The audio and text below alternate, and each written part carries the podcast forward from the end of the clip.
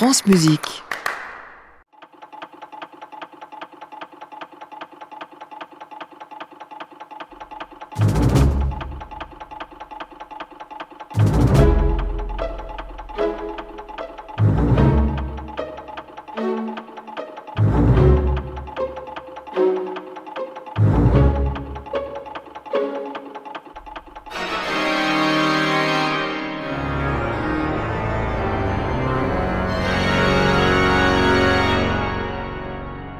Interne Donizetti, c'est comme si vous y étiez.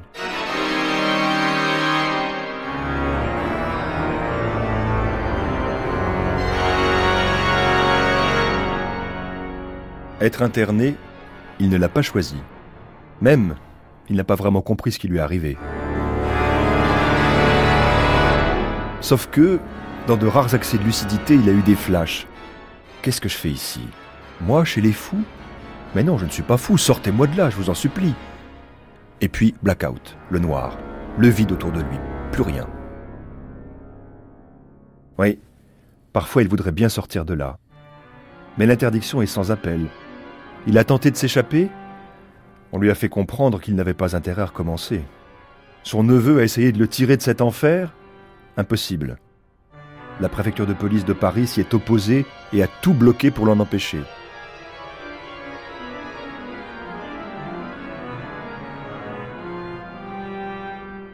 Nous sommes près de Paris, à la fin de l'été 1845, et Gaetano Donizetti, compositeur italien de 48 ans, adulé dans toutes les villes et les théâtres d'Europe, est enfermé à l'hôpital psychiatrique d'Ivry-sur-Seine, loin des siens, loin de tout, coupé de son pays, dans un asile.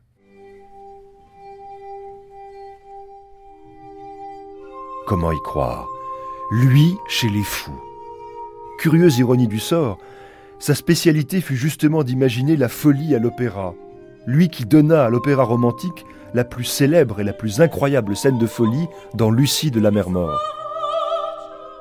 Alors, qu'est-il donc arrivé à Gaetano Donizetti? Par quel malheur, par quelle erreur s'est-il retrouvé là? Il n'empêche, son sort est scellé, et il va falloir se battre pour le sortir de cet enfer.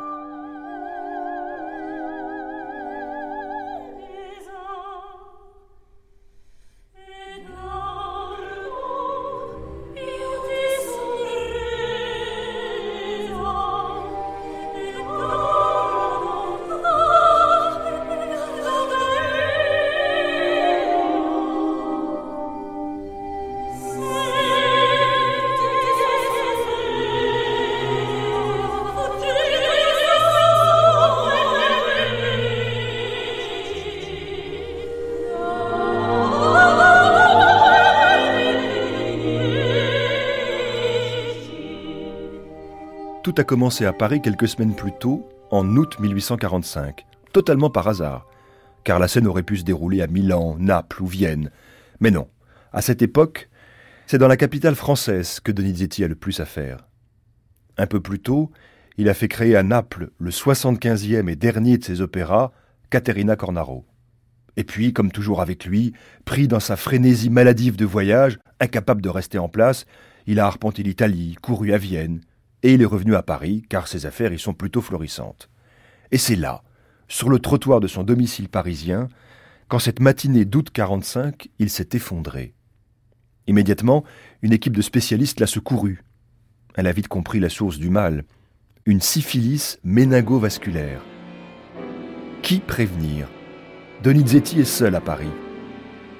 Son neveu Andrea peut-être, fils de son frère Giuseppe, Andrea arrive en toute hâte, consulte les médecins, mais trop tard. Son cas est trop grave et les médecins doivent interner Donizetti à Ivry.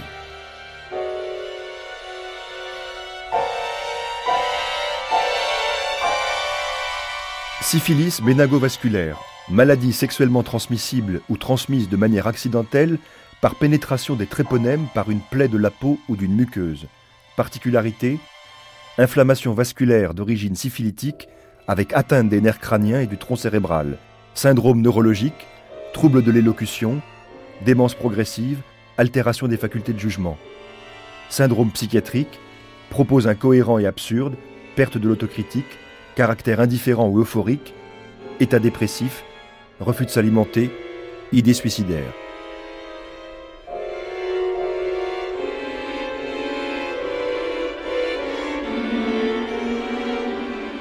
Aucun de ces symptômes n'est épargné de Donizetti. Entré de force à l'asile d'Ivry-sur-Seine, il tente, par éclair soudain, de comprendre et de s'en sortir par lui-même. Depuis sa cellule misérable, il a fait appel à différentes personnes, notamment à la femme de son banquier, une certaine Zélie de Coussy, qui, dit-on, aurait été sa maîtresse autrefois. Il écrit quelques courriers, mais ils sont tous plus incohérents les uns que les autres. Le mal le ronge, la folie prend le dessus. Son neveu Andrea voudrait le ramener à Bergame, sa ville natale, et il essaie de convaincre à nouveau les médecins. La réponse est non. Découragé, Andrea, le neveu, repart à Constantinople. Interné, Donizetti est plus seul que jamais. Au dedans comme au dehors.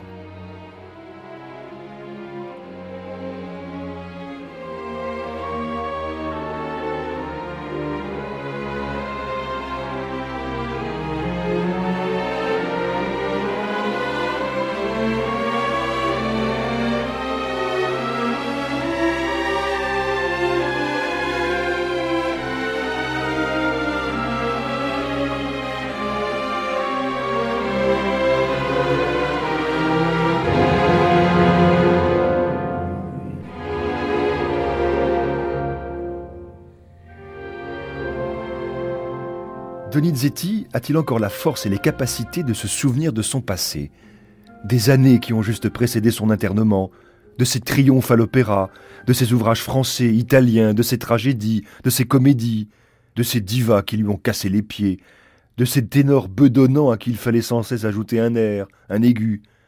Se souvient-il du petit nom que ses compatriotes lui donnaient? Dozzinetti, c'est-à-dire petite douzaine, pour se moquer de sa faculté à composer en un temps record des opéras par douzaine Se souvient-il tout simplement de sa position de maître incontesté de l'opéra italien? Non. Tout cela s'est envolé. Donizetti ne se rappelle de rien. Pas même de son enfance.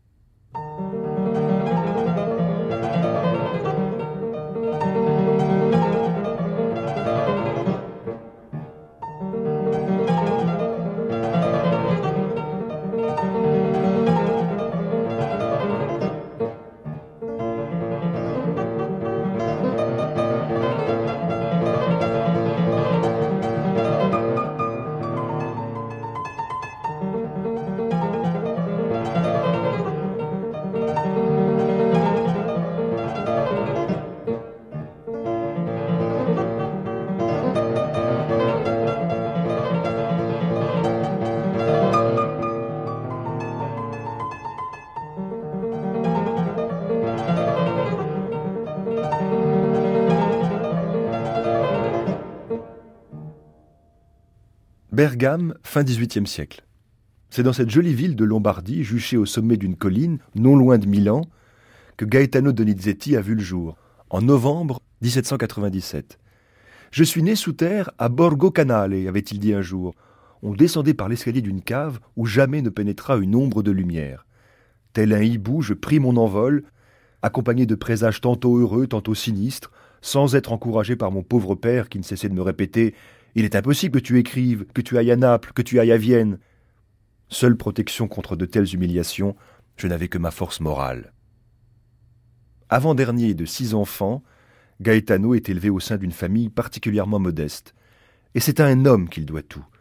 Un homme qui a deviné ses dons musicaux.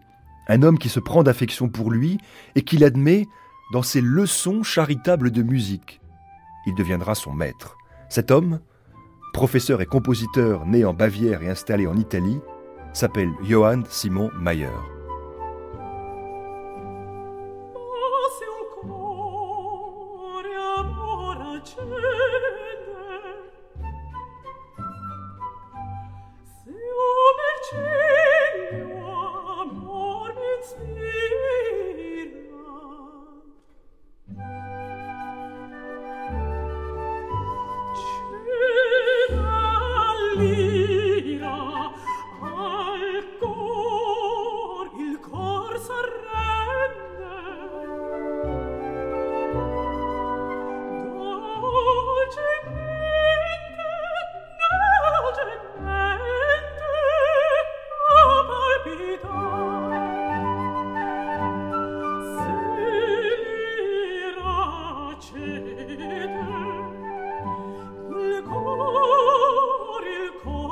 corre.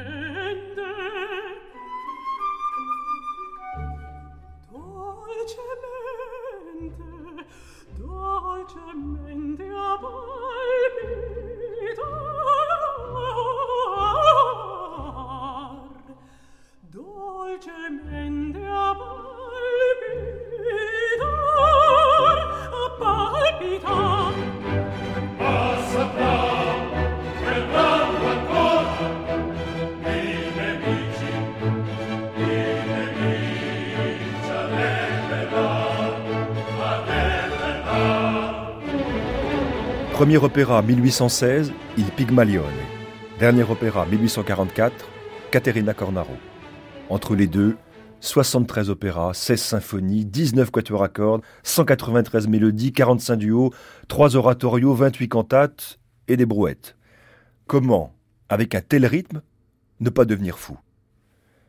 Au sommet de ses moyens, c'est-à-dire au moment où il compose Lucie de la mer mort, son opéra le plus célèbre, il s'amuse de cette frénésie de composition, de ville, de voyage, de théâtre, de succès. Je ne sais pas si vous connaissez l'air de Figaro dans le Barbier de Séville. Tout le monde me demande, tout le monde etc. Voilà le hic. Paris, venez tout de suite. Non. Naples, accourez. Non. Bologne, pour notre établissement, voici nos propositions. Non. Voulez-vous accepter le poste à Vienne de maestro de cour Ah. Donizetti travaille à toute allure. Oui, et alors? Tu connais ma devise, dit-il. Vite. C'est peut-être regrettable, mais ce que je fais de bon a toujours été fait vite. Et souvent, le reproche de négligence concerne ce qui m'avait demandé le plus de temps.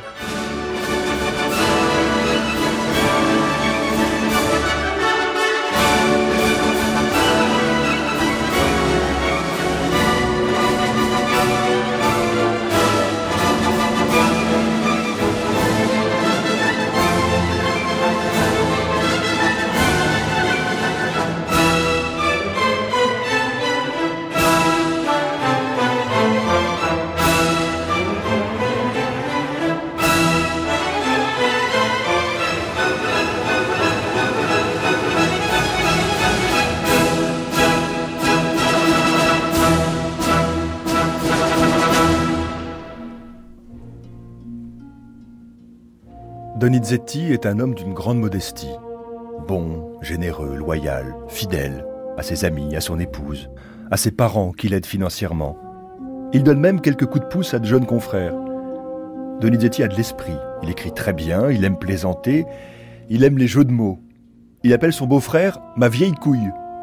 Et surtout, il sait faire preuve d'une patience et d'une souplesse d'adaptation phénoménale face aux contraintes du métier de compositeur d'opéra s'adapter au théâtre, aux villes, à la censure, au public, aux librettistes, aux dieux et aux déesses que sont les chanteurs, et qui perçoivent souvent des cachets bien supérieurs aux siens.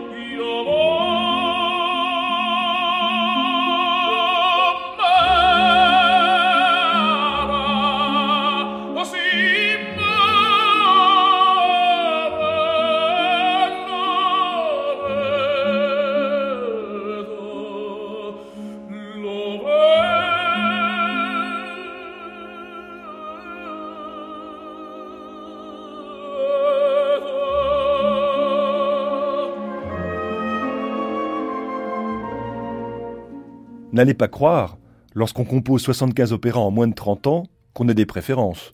On traite tout. Des sujets drôles, moins drôles, sérieux, mi-drôles, mi-sérieux, tragiques, historiques, sanglants, politiques, amoureux, on écrit sur tout. Quand le sujet plaît, le cœur parle, la tête vole, la main écrit, l'âge de Nizetti. Sa seule exigence, brièveté, passion, âme. véhémence des situations, des vers fluides que l'on peut mettre en musique, point à la ligne. Et voilà comment cet artisan génial réussit à s'intéresser et à mettre en musique autant de sujets variés. Avant lui, le maître de l'opéra italien était Rossini, aujourd'hui à la retraite, mais dont il enrichit l'héritage. Demain, ce sera Verdi, qui fructifiera à son tour le legs de Donizetti. Mais quel héritage Donizetti nous a laissé Une tragédie par excellence, Marie Stuart, condamnée à la décapitation par Élisabeth d'Angleterre.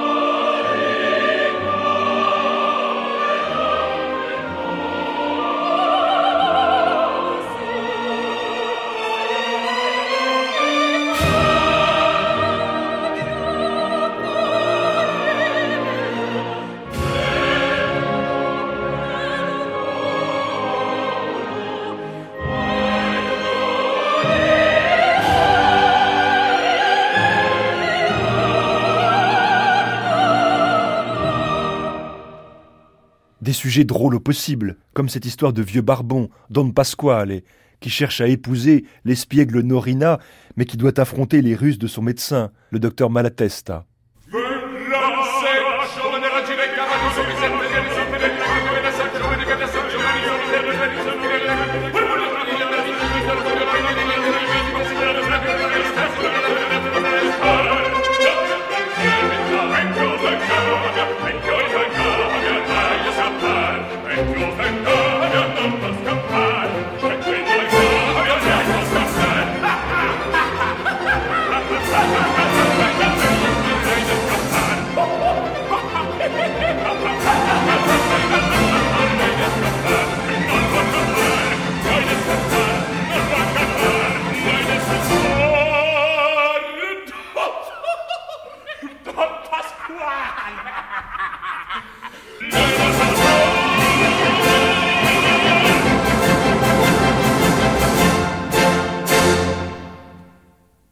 Des sujets encore plus drôles Peut-être cette fille du régiment écrite en français, une bluette, délicieuse, sur fond de guerre au Tyrol, un sens du rythme et de l'enchaînement bluffant.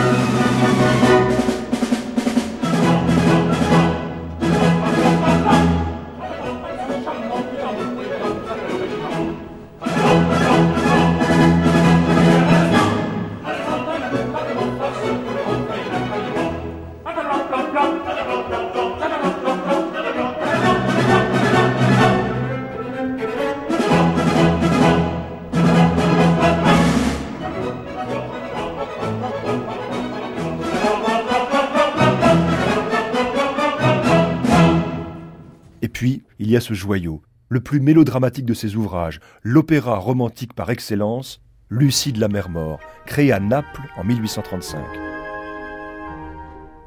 L'histoire est celle d'un amour contrarié. Alors que Lucie est amoureuse d'Edgar, on la force, pour des raisons politiques, à en épouser un autre. Persuadée qu'Edgar l'a trahi, Lucie épouse l'homme qu'elle n'aime pas, mais le jour de ses noces, le poignarde. Elle est devenue folle.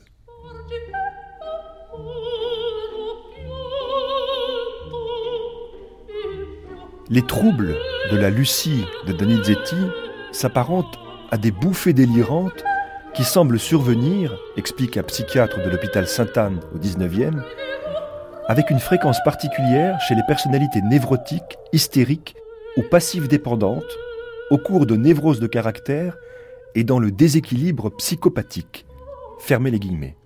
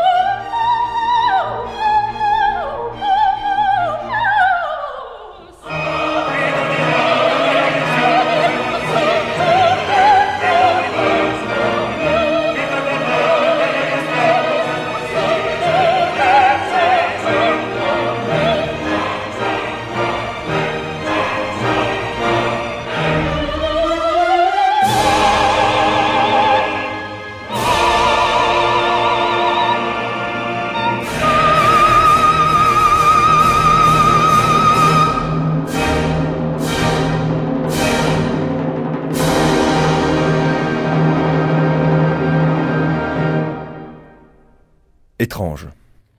Étrange de voir combien tout cela entre en résonance avec Donizetti lui-même, qui dix ans plus tard, dix ans après cette Lucie, se retrouve enfermé à l'asile. Certes, le compositeur ne s'est jamais remis du deuil terrible qui a frappé sa famille. Éperdument amoureux de Virginia, son épouse, il a perdu un premier fils, puis un second, puis un troisième, et puis encore sa femme en 1837. On dit qu'il aurait lui-même transmis la syphilis à Virginia, cette femme tant aimée. Sur les peintures et gravures montrant Donizetti au fait de sa gloire, on découvre un jeune homme au physique balsacien, cheveux noirs, frisés, moustache élégante, le regard qui interroge, qui cherche, en alerte permanente.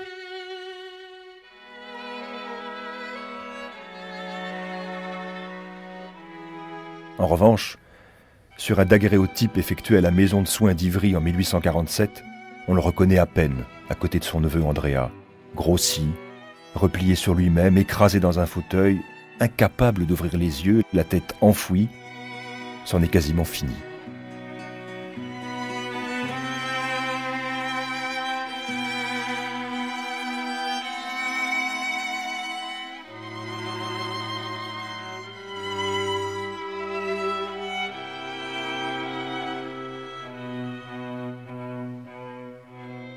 On ne sait trop pourquoi les autorités françaises s'obstinent à ce point à refuser de faire sortir Donizetti de l'asile. Les médecins affirment qu'ils ne supporteraient pas un voyage en Italie. Mais on parle aussi d'intérêts financiers entre son banquier, son éditeur et l'Opéra de Paris. Au printemps 1847, après 17 mois d'enfermement, Andrea Donizetti réussit enfin à faire sortir son oncle pour l'installer dans une maison près des Champs-Élysées, 6 rue de Chateaubriand, au bon soin d'un garde-malade. S'il n'y a plus aucun espoir de guérison, sa vie est moins sordide. Donizetti reçoit quelques visites, on le promène en calèche, mais il est bien mal en point.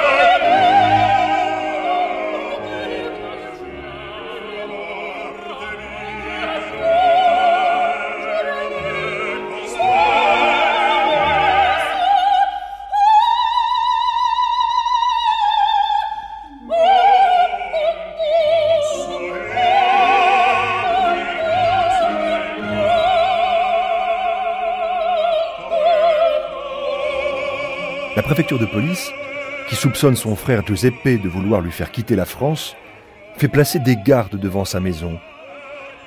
Et que lui veut-on au juste? Qu'il meure à Paris? Andrea s'entoure des meilleurs avocats et Giuseppe fait intervenir ses contacts en Autriche. Et voilà la partie enfin gagnée.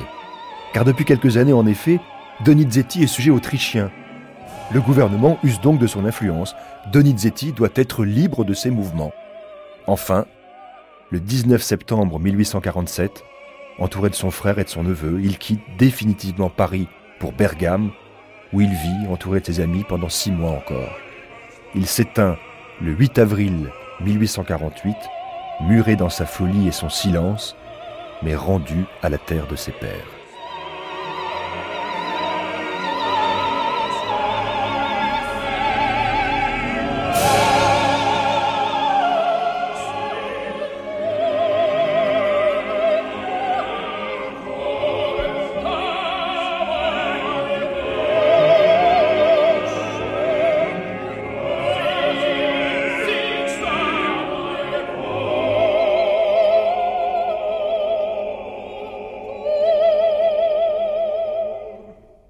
C'était On interne Donizetti, réalisation de Géraldine Prutner, avec Michel Mestre, Catherine Dérété et Véronique Cardiles.